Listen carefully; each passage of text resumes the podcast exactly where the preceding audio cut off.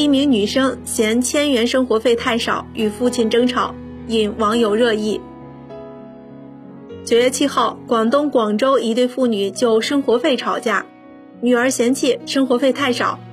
父亲认为一个月1000元不算少，并表示自己那时候才300元一个月